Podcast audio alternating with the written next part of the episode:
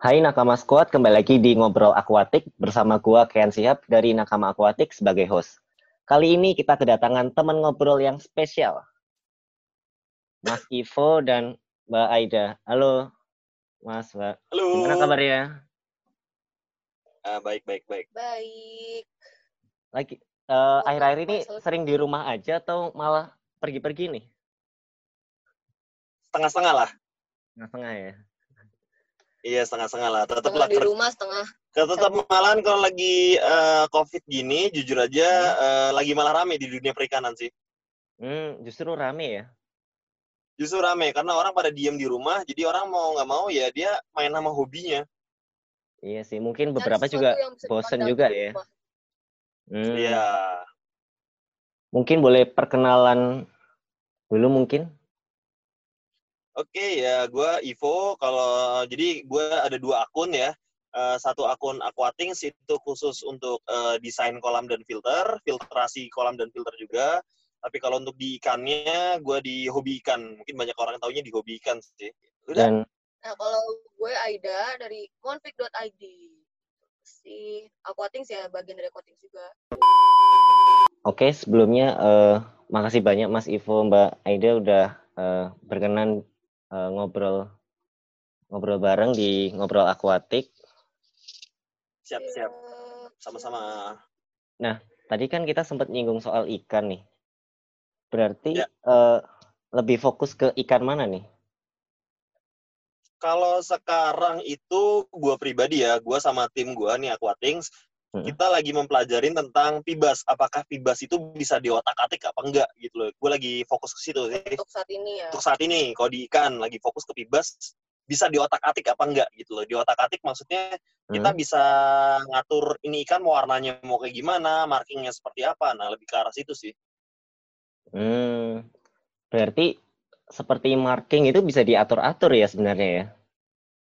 Sebenarnya bukan bisa diatur, tapi kita bisa memilih marking sejak dini, sejak ikan itu masih ukuran 5 cm, 10 di bawah 10 cm lah.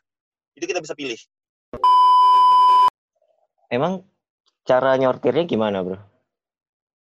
Eh, kalau gua sih eh penyortirnya tetap sih pakai pil KB sih. Itu udah paling efektif, paling cepet, instan, itu pakai pil KB. Itu gue cuman butuh waktu paling lama satu minggu. 12 hari lah. 12 hari Hmm. lah, lama, udah lama banget sih 12 hari. Udah matang banget 12 hari itu. Lama juga ya 12 hari. Itu selalu 12 hari atau ada faktor-faktor yang mempengaruhi gitu? Ada faktor-faktor juga banyak sih, obatnya kita pakainya kenceng apa enggak. Kalau obatnya kenceng mah nggak nyampe seminggu udah kelihatan. Tapi kalau kita mainnya pelan-pelan, Mm-mm. itu 12 hari. Hmm. Cuman tapi kalau kita mainnya kencang, itu resiko kematiannya tinggi. Kalau eh, tadi ada singgung sedikit tentang obat. Emang ada obatnya, bro? Obatnya itu ya tadi gue bilang, gue- kita sih pakai pil KB, kita mah jujur aja. Itu sebenarnya pakai pil KB, itu buat naikin hormon si ikan. Hmm, benar-benar pil KB ya? Yang biasa kita beli di Iya, pil apotek. KB kita beli beli di apotek. Ya, beli di apotek aja. Kontrasepsi itu loh. Alat kontrasepsi itu murah berapa dah beli? beli? Eh, 20 ribuan. 20 ribuan lah Tapi harganya. yang ribu 5 ya? ribu juga ada sih. Iya, 5 ribu juga ada. Oh, Serah pokoknya mau merek apa.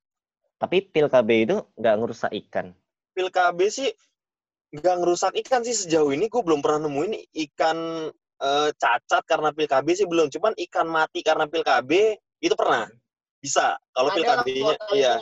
kalau pakai pil KB-nya kebanyakan karena airnya kan jadi pekat, air jadi pekat, oksigennya susah untuk eh, diserap sama ikan. Tapi kalau ngomongin secara bisnis, mungkin ada orang yang nganggap pil KB itu curang. Nah, itu benar nggak sih? Menurut lu gitu? Nah, ada.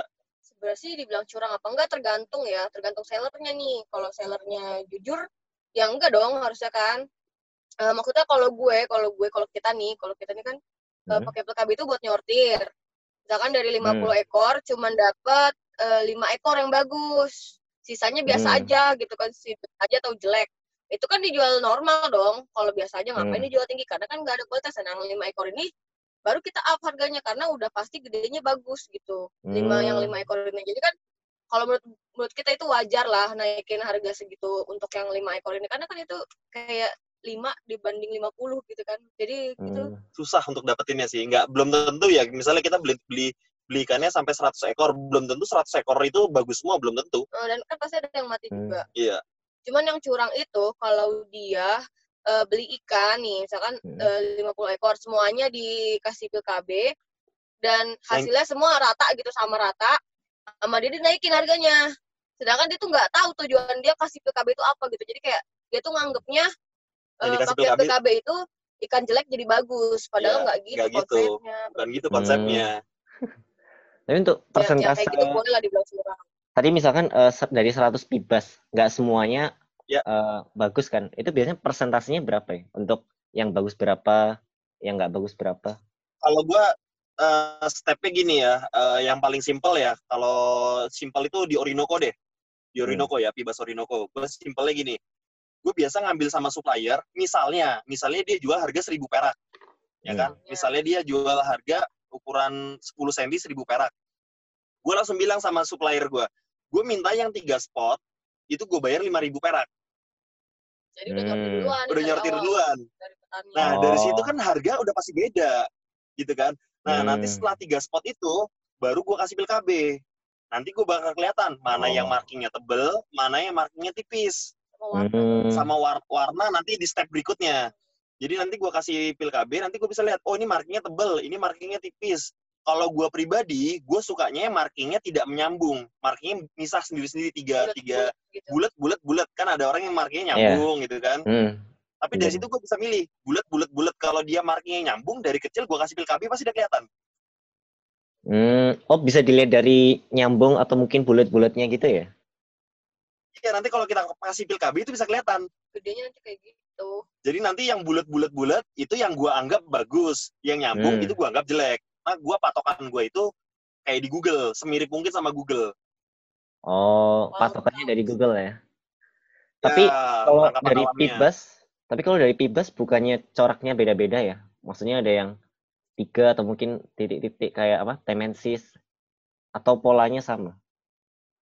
Eh, pokoknya gue sih mengarahnya ke Google sih, acuannya ke Google lihat orang-orang yang hasil mancing dia dapatnya kayak apa. Nah acuan gue ke arahnya situ sih. Yang seperti di Google itu yang gue anggap bagus versi gue ya. Karena itu balik lagi Hmm. selera. Oh, selera ya. Iya sih. Ya. Tapi kalau apa ya mungkin gue eh, jadi orang yang pengen cari alternatif lain gitu. Kenapa sih harus pakai pil KB gitu? Kenapa nggak pakai tanning aja mungkin? eh karena gini, kalau gue sebagai pedagang, ya, gue Hmm. sebagai pedagang, gue pasti nggak mau rugi. Itu satu. Kalau Realistis gue lah pakai ya. tanning, itu gue, Hmm. iya, gue realistis saja. Kalau pakai tanning itu butuh waktu lebih daripada satu bulan. Hmm. Lama terus boros. Lama, boros listrik, Terus lumut Hmm. air. airnya berlumut, maintenance-nya mahal. Gue harus Hmm. nahan ikan selama satu bulan. Sedangkan gue sebagai pedagang kan gue harus mikirin cash flow, perputaran uang. Hmm, benar-benar. Iya. Tanning yang satu bulan. Cepat itu gue pakainya pil KB. Hmm, Iya, tanning KB satu bulan. Kalau KB berapa tuh? iya kalau tanning satu bulanan. Gue sebagai pedagang, gue udah gue udah cukup lama gue main pil KB dari 2014, gitu kan. Hmm. Eh gue bisa lah bikin pil pakai pil KB itu tiga hari, tiga hari gue udah siap jual. Sedangkan gue pakai kalau pakai tanning gue satu bulan. Kalau secara pedagang sih gue cenglinya yang tiga hari lah daripada satu bulan. Secepat itu ya dari 30 harian jadi tiga harian doang ya. Iya. Tapi Coba, coba sendiri. pengalamannya gue pas awal-awal Hmm. make bisa dapat tiga hari itu boy udah mati ratusan ekor bos. Oh, berarti kenapa itu kok bisa mati itu? Ya karena itu kalau kita pakai pil KB airnya jadi pekat, airnya jadi pekat, otomatis Hmm. oksigen susah terlarut dalam air, oksigen susah terlarut dalam air ya kan kehabisan oksigen, Bisa nggak bisa napas Hmm. lah. Tapi itu bisa diatasin pakai kayak aerator gitu. Kalau Atau kalau oksigennya enggak, kalau airnya udah pekat, Hmm. ok- mau kita kasih aerator sebanyak apa pun, airnya susah menyerap oksigen. oh, oh berarti kayak dari airnya zat airnya itu ya? Iya betul. Karena ada Oh. obatnya itu, airnya jadi susah, eh, oksigennya susah larut di dalam air. Oh, gitu. Hmm. Berarti biasanya gimana dong kalau misalkan habis pekat gitu? Itu diapain? Dikuras kah atau diapain? Eh biasa sih gue eh Seleksi alam eh, seleksi alam juga sih. pasti kalau gue sih udah tahu nih misalnya akuarium eh, sekian meter airnya sekian liter kepadatan airnya eh kepadatan ikannya berapa obat yang harus gue pakai berapa itu sih kalau gue ceritain sih agak jelimet sih agak terlalu ribet tapi yang lebih Hmm. santai sih gue biasanya udahlah eh, kayak di video gue yang di YouTube-nya Monfik itu gue di situ gue kasih referensinya itu yang udah paling simpel lah udah bisa diikutin orang-orang sih Hmm. Nah, kalau misalkan eh misalkan gua sebagai customer nih, habis beli pibas dari lu, terus nggak gua kasih pil KB, apakah Ya. itu nanti jadi luntur atau enggak? Si pibasnya itu. sudah pasti luntur tergantung ukuran Tergantung tergantung ukuran, ukuran tergantung umur umur tergantung ya. ukuran dan tergantung umur ya jadi kalau umur ikan itu di bawah 2 tahun itu udah pasti luntur Hmm, udah pasti ya. udah pasti luntur paling cepat itu satu bulan luntur Hmm. tapi Berarti kalau harus ikan udah di atas dua Hmm? ikan udah di atas dua tahun itu nggak akan luntur karena tanpa pil KB pun itu ikan udah markingnya udah kelihatan Hmm, berarti dari umur ya. jadi gini jadi eh, konsepnya itu konsepnya gua pakai pil KB jadi pas kecil kita sortir ya kan Hmm. kita dapat marking bagus nanti dia 2-3 bulan kan luntur Hmm. tapi nanti setelah dia gedenya itu markingnya dia akan balik lagi se- seperti sortiran kita waktu kecil Minimal 25 Hmm. cm lah ya. ya 25 cm 25 cm atau Pokoknya- nggak 2 tahun 2 tahun. Oh. Jadi 25 konsepnya cm. gitu ya iya Hmm. 25 cm sekitar Hmm. umurnya 2 tahun jadi gini ini yang harus digaris bawahin sama teman-teman hobis ya Hmm. jadi pil KB itu di saat kecil itu dia markingnya bagus ya Hmm. kan Pas saat dipakai pas di saat pakai pil KB dia markingnya bagus tapi setelah 2-3 bulan markingnya akan turun luntur. luntur. Tapi nanti Hmm. setelah gede, setelah umur 2 tahun itu ikan kira-kira ukuran 25 cm ke atas, itu markingnya akan seperti sortiran waktu kecil. Oh, gitu. Kayak nerawang gitu loh. Ya, kita jadi kayak dukun ya, menerawang dia dari kecil.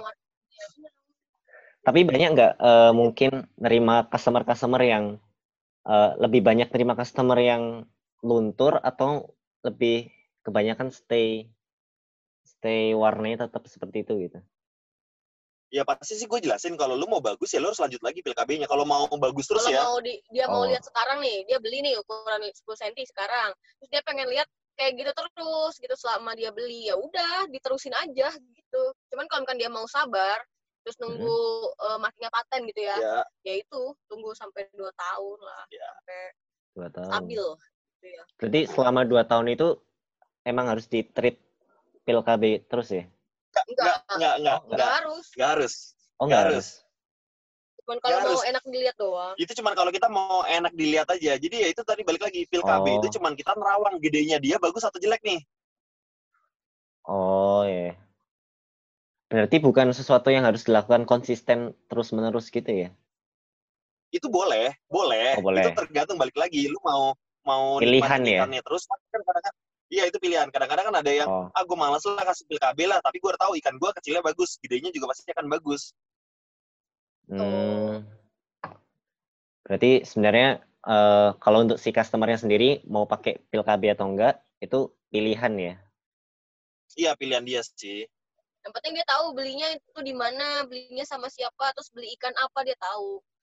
Kalau misalkan dia belinya sama seller, eh, Hmm. itu ikan hasil PKB, tapi sellernya bilang eh, hasil apa, hasil treatment atau hasil kualitas air yang bagus itu, aduh itu itu harus dipertanyakan lah. Iya. Gitu. Nah itu mungkin kan eh, si- sempat rame ya di grup Facebook atau di Facebook itu ada yang bilang Iya, Iya iya. ngapain pakai pil KB ya? dengan karena dengan jaga kualitas air udah cukup bagus gitu. Nah itu gimana tuh? Ini nih, ini pertanyaan eh apa statement itu menurut gue sih abu-abu, abu-abu. Jaga kualitas air. Iya, jaga kualitas air itu abu-abu. Sekarang gue balik tanya, kualitas air yang bagus itu seperti apa? pH-nya berapa? tergantung ikan berapa? ya. sebenarnya. Iya, gitu. Jadi misalnya gue pelihara ikan American cichlid, pH yang Hmm. bagus di pH 6 sampai 7. Tapi kalau Hmm. gue pelihara African cichlid, yang bagus itu pH 7 sama pH 8. Nah, yang bagus yang Hmm. mana?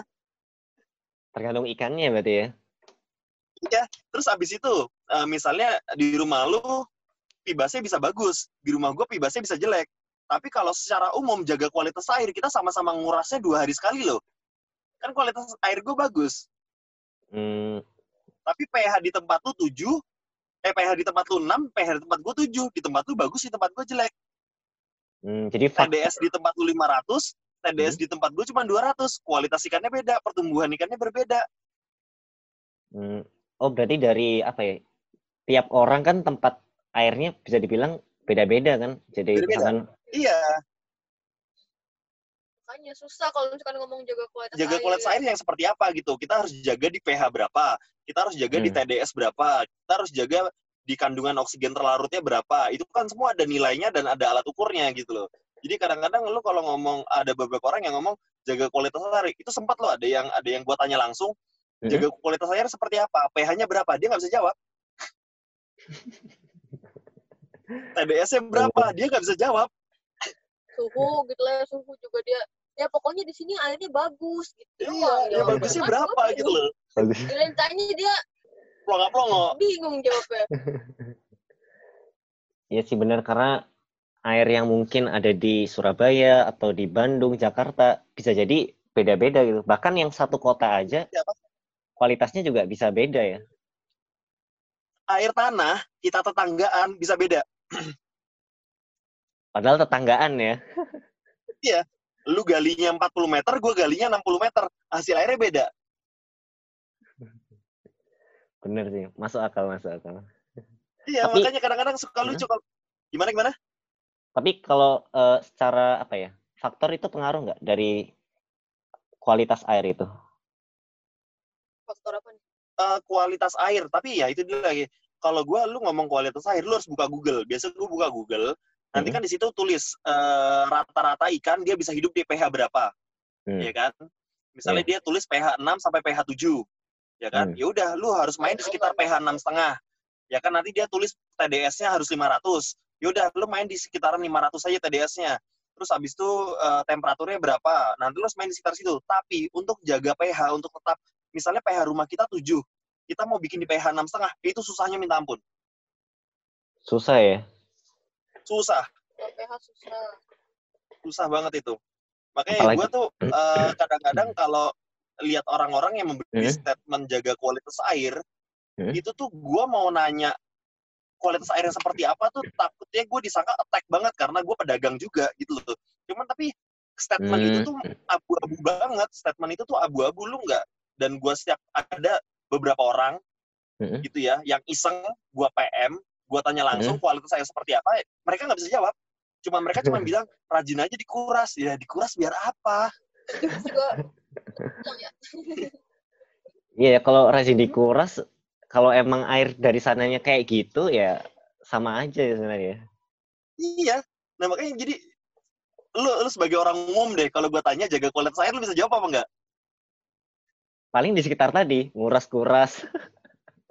Iya, tapi nilainya kita tapi nilainya nggak tahu kan? Iya, nggak nggak tahu ya.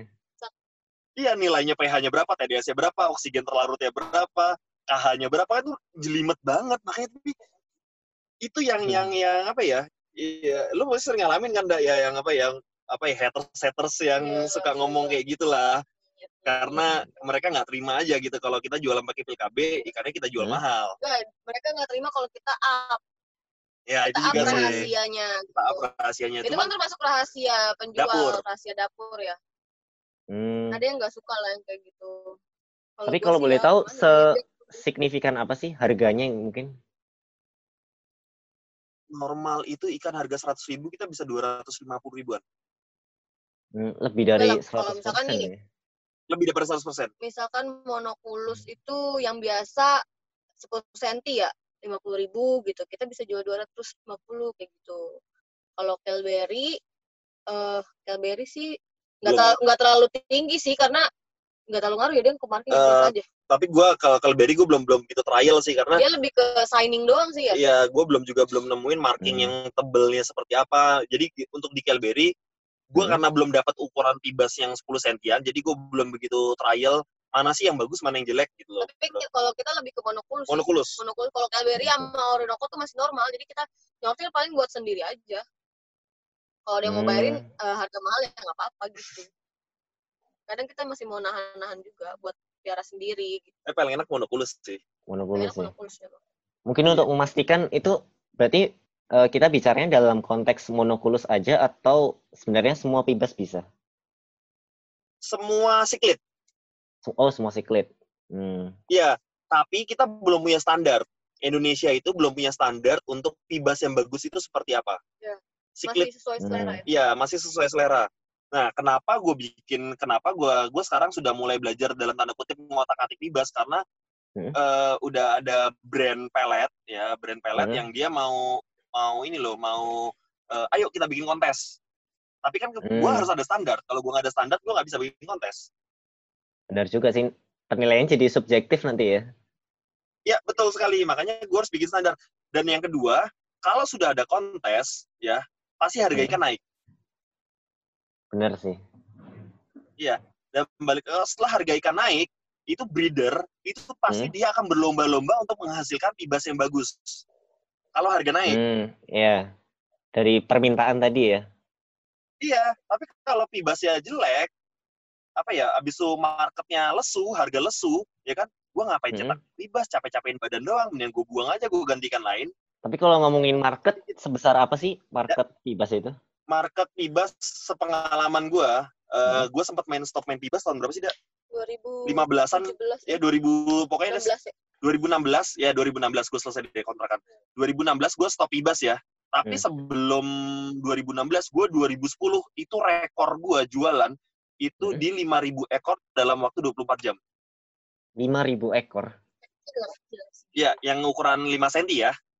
Hmm, itu kebanyakan beli borongan gitu atau eh Eh, kebanyakan sih borongan gitu loh. Borongan. Tapi Seller lagi seller banyak kan reseller yang ambil. Cuma tapi lu bisa bayangin aja, iya eh, sih. 5.000 dalam waktu nggak nyampe 24 jam. Itu gila itu. Jadi berarti itu tandanya permintaannya banyak ya? Itu tahun Iya, berapa itu? tandanya permintaan 2015 ya? Itu 10. 2010. Oh, 2010. Kalau untuk sekarang gimana itu? kan. Kalau untuk sekarang? Aida, kalau gue sekarang gue nggak ngikutin gue Aida sekarang. Kalau sekarang gue lebih ke yang udah jadi sih. Yang udah jadi. Kayak minimal 10 cm lah. Soalnya kan gue mainnya lebih ke ecer, retail. Hmm, Paling banyak itu paling orang ambil 5, 10 kayak gitu-gitu. Jadi paling yang 10 cm, paling kecil itu 10 cm. Atau Hmm. yang udah gede sekalian gitu. Karena lebih banyak pasarnya. Nah di Monfix sendiri eh jualan eh, pibas apa aja biasanya? Apa aja yang lagi ada ya? Iya kita mah tergantung ada. Jadi gini, kalau di Pibas sih, gua sama Aida sih, ya udahlah ada barang ini ya udah kita treatment, bisa bag- bagus kita jual. Eh kebalik deh ya, bagus kita tahan ya. Kalau kebalik kalau kalau kadang dia udah nggak mau jualan pibas nih. Jadi dia jualin ke gue. Heeh. Eh gue dapetnya tuh kayak kayak pibas itu lebih dari hobis ya lebih banyak dari hobis dapatnya jadi hobis yang bosan eh, nawarin ke gue gitu terus ya udah gue angkut gue jualin gitu jadi kita tapi kita nyortir juga sih maksudnya Kalau yang kecil-kecil ya? aja. Jadi kalau gua lebih yang Hmm. kecil-kecilnya, kalau gue yang kecil-kecilnya, kalau yang jelek gue jual malahan, yang bagus gue tahan. Karena gue mau lihat dia gedenya kayak apa. hmm, Gue udah dipelajarin namanya tadi gue bilang gue lagi pelajarin ngotak-ngatik dan sampai Hmm. sekarang ini gue sekarang sudah bisa coloring pibas. Jadi kalau pil KB, oh, oke, ya. gue balik lagi pil KB ya. Pil KB Hmm. itu cuman spotted, dia nggak bisa coloring. Oh, Dia cuma marking doang, pil KB. dua hal yang berbeda ya? Gimana? beda beda Beda. Dua hal yang beda. Bisa. Oh, Jadi eh gue sudah udah bisa marking, sudah gue dapat yang bagus, baru gue coloring. hmm. Nah, coloring itu kayak gimana tuh berarti? Kalau coloring?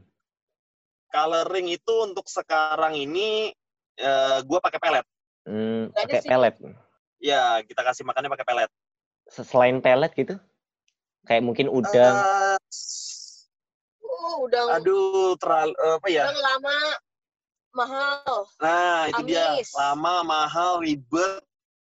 amis sih soalnya dia kan Hmm? harus taruh di kulkas terus kalau kelamaan tuh dia busuk. busuk pokoknya enggak banget sih kalau udang kalau udang sih kita udah gimana ya Udah, udah buat pari doang buat pari gitu. udah. tapi tujuannya bukan coloring ya udah buat pakan aja biasa Iya. buat daily daily use aja Hmm, berarti untuk coloring bibas lebih lebih cocok pelet ya berarti untuk coloringnya ya. Nah, Iya, lebih pelet. cepat simple ringkas dan eh, nggak nggak ngaruh apa apa sih ya bagus Iya, sih bagus. paling ke air aja Dan pelet tuh enak. Gue sukanya pakai pelet itu. Kenapa gue bilang pelet itu enak? Karena pelet itu kalau lu udah pakai pelet-pelet yang profesional ya, eh, lu enak lu bisa milih. Lu mau buat apa? Gedein ikan, itu ada peletnya sendiri. Buat warnain Hmm. ikan, itu ada peletnya sendiri. Ada pelet buat khususnya daily, buat ya. harian. Iya, buat daily, buat harian itu ada peletnya sendiri. Jadi lu enak Oh. tinggal mau pilih yang mana dan itu nggak ribet. Lu simpan di toples nggak masalah, nggak bau. Hmm, tinggal milih-milih mau yang mana, yang ini tinggal cemplung-cemplung Iya. ya. Iya. dan nggak nggak perlu nunggu apa ya sungai nunggu nunggu hujan nunggu harga hujan udah gitu kalau pelet harga nggak berubah. Kalau kita pakai ikan mas, kita pakai cacing, Cere, cere, cere. itu harga berubah tergantung supply kan. Kalau supply-nya banyak, Hmm. harga turun, supply turun, harga naik. Kalau pelet Hmm. stabil. Dan bisa dicari di mana aja Iya, betul. Lebih praktis ya. Iya, terus buat teman-teman nakama yang jauh-jauh, yang misalnya di daerah Kalimantan lah, apalah, apalah.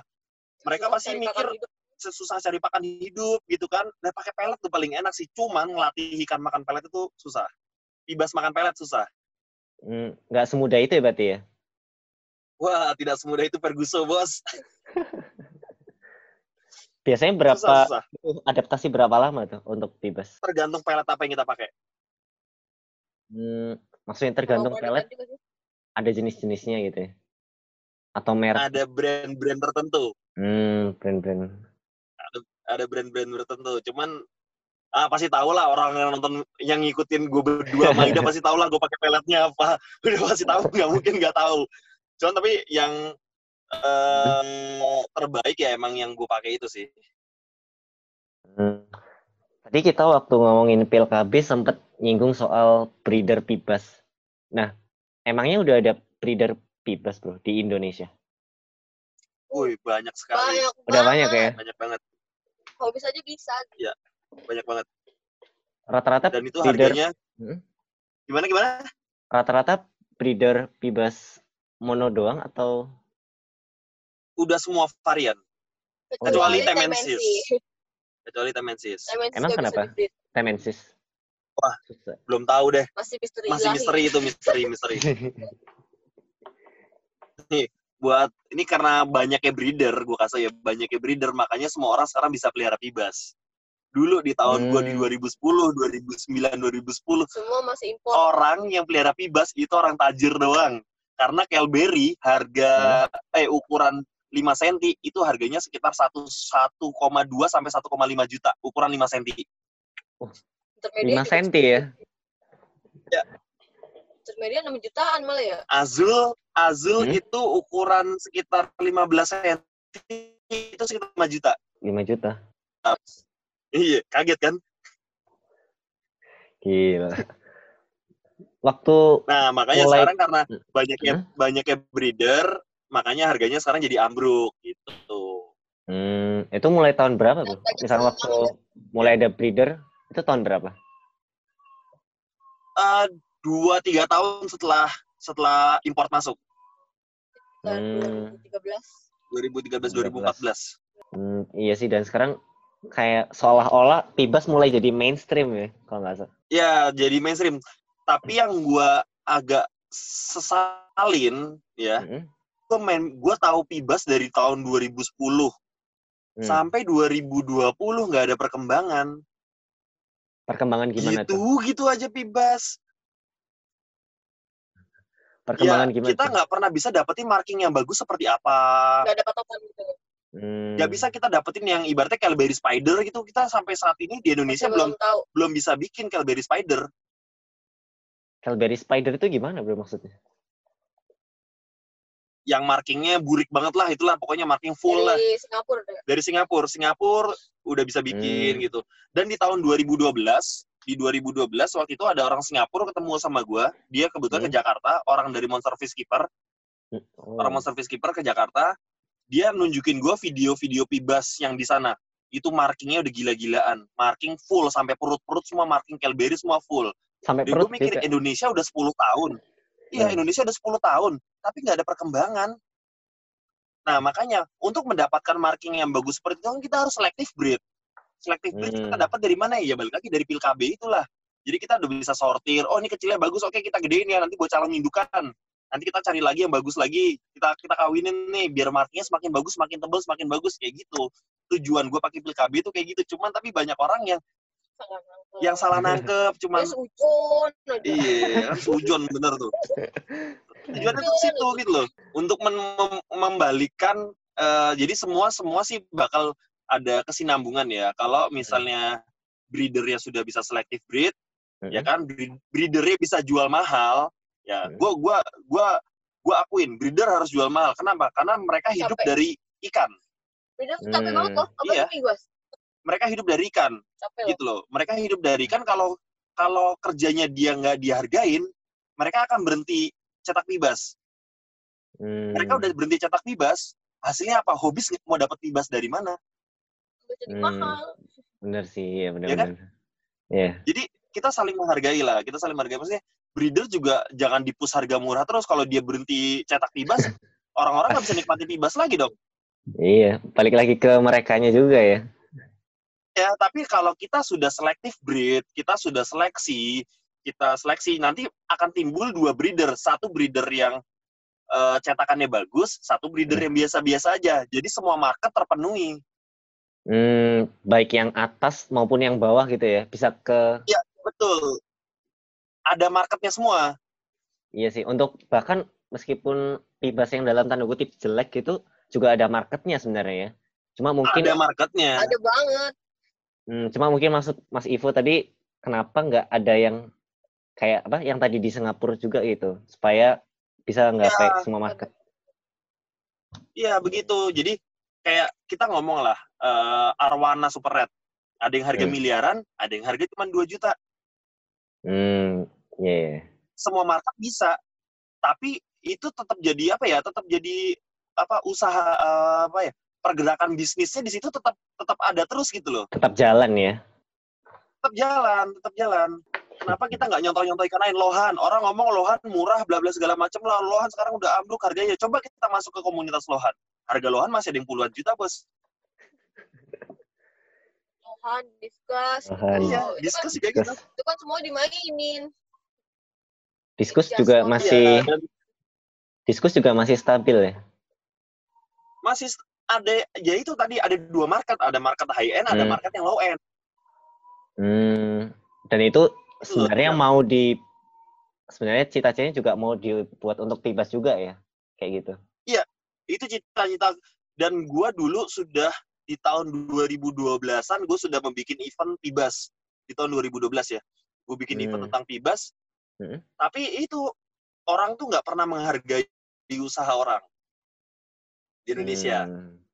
jadi kita udah bikin bagus gitu tapi sujon aja pikirannya Mungkin edukasinya kurang kenceng mungkin ya. eh ya haters lah ada ada ya tetap lah ada ada yang pro ada yang kontra tapi itu Hmm. menurut gue sih seru itu bumbu bumbunya di ikan kalau nggak ada gitunya nggak seru itu Nggak seru ya.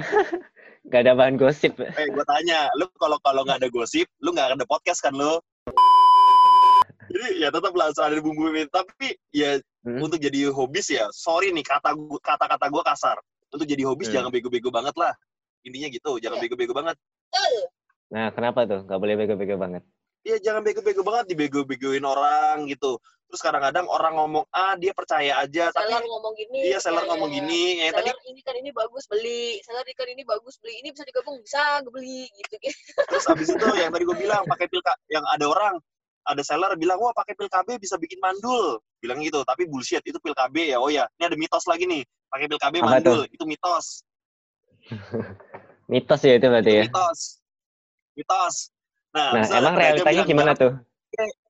gimana gimana? Emang realitanya gimana? Nggak bikin mandul ya? enggak ya sekarang gini lah. Eh, secara secara garis besarnya dulu deh.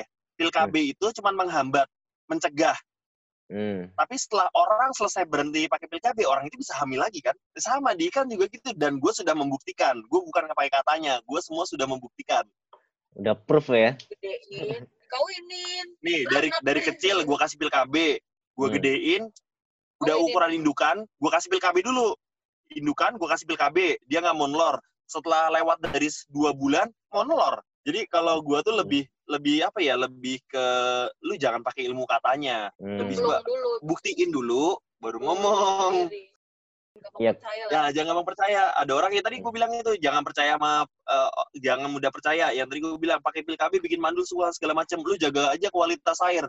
Jadi dia jaga kualitas airnya secara teoritis dia nggak tahu, kan jadi bingung. Tapi orang itu percaya kayak percaya aja karena dia di mindset, di doktrin.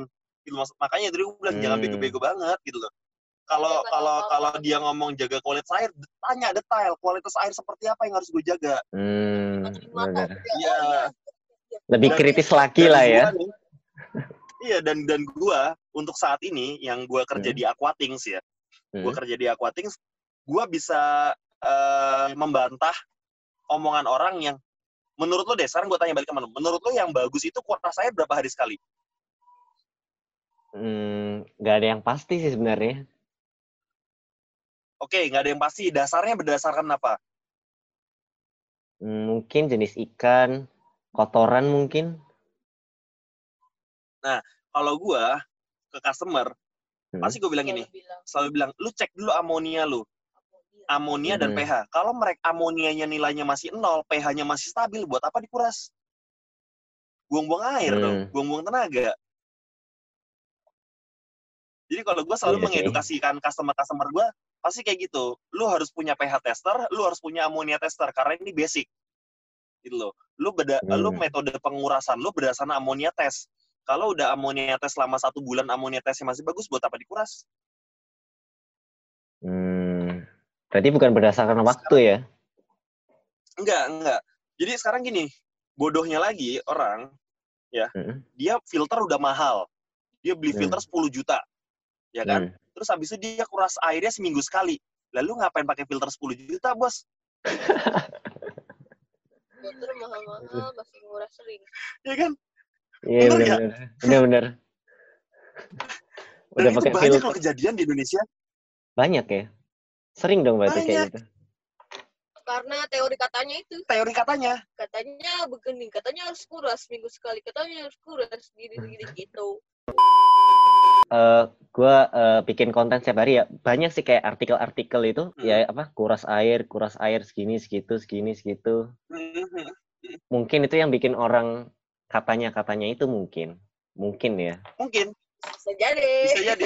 Karena gini, ya kita nggak bisa pungkirin juga. Dan gua nggak bilang orang orang yang menulis itu bodoh. Gua nggak bisa bilang itu juga. Karena Hmm. Itu pengalaman dia eh, teori jadul. Kita juga harus Hmm. akuin lah zaman dulu nggak secanggih sekarang. Hmm iya sih benar-benar ya kan? Ya, dan udah gitu tidak ada yang mengupdate tentang itu. Tidak ada yang mengupdate.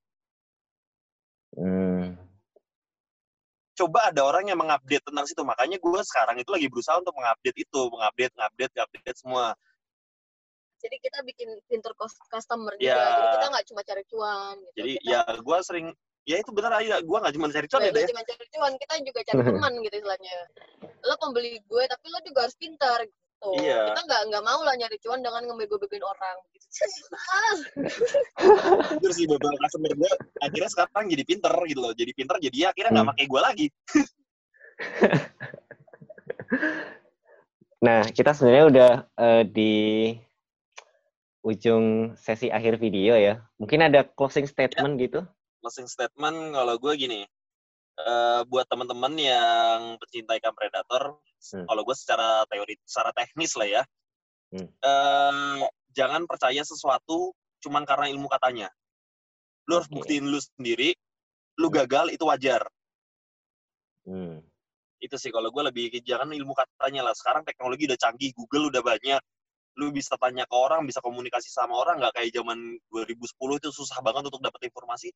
Harusnya sekarang Hmm. sih lebih pinter lah orang-orang sih harusnya ya. iya sih Tuh kalau dari segi, segi teknisnya sih gue sih kayak gitu.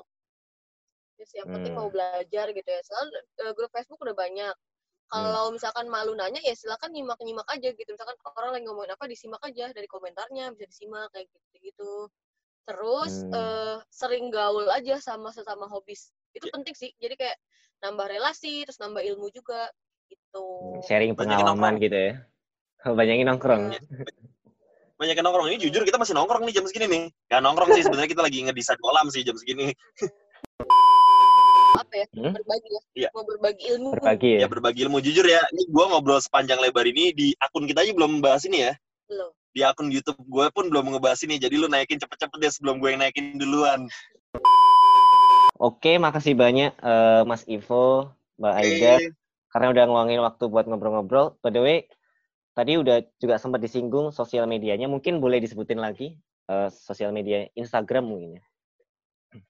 Instagram gue ada di hobikan sama aquating.id. aquatics.id sama monfit.id. Oke, nanti gua eh, Jangan lupa. cantumin di sini. Sampai jumpa di Oke. ngobrol akuatik episode selanjutnya ya. Dah.